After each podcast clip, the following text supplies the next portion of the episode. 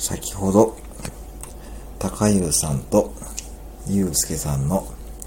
コラボライブ、とても楽しかったです。そして、やっぱり思ったのは、楽器ができる男の人はかっこいいと思うので、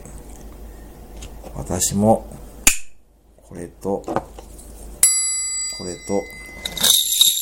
れをもっと練習して、もっとかっこいい配信をしようと、努力しようと思いました。では、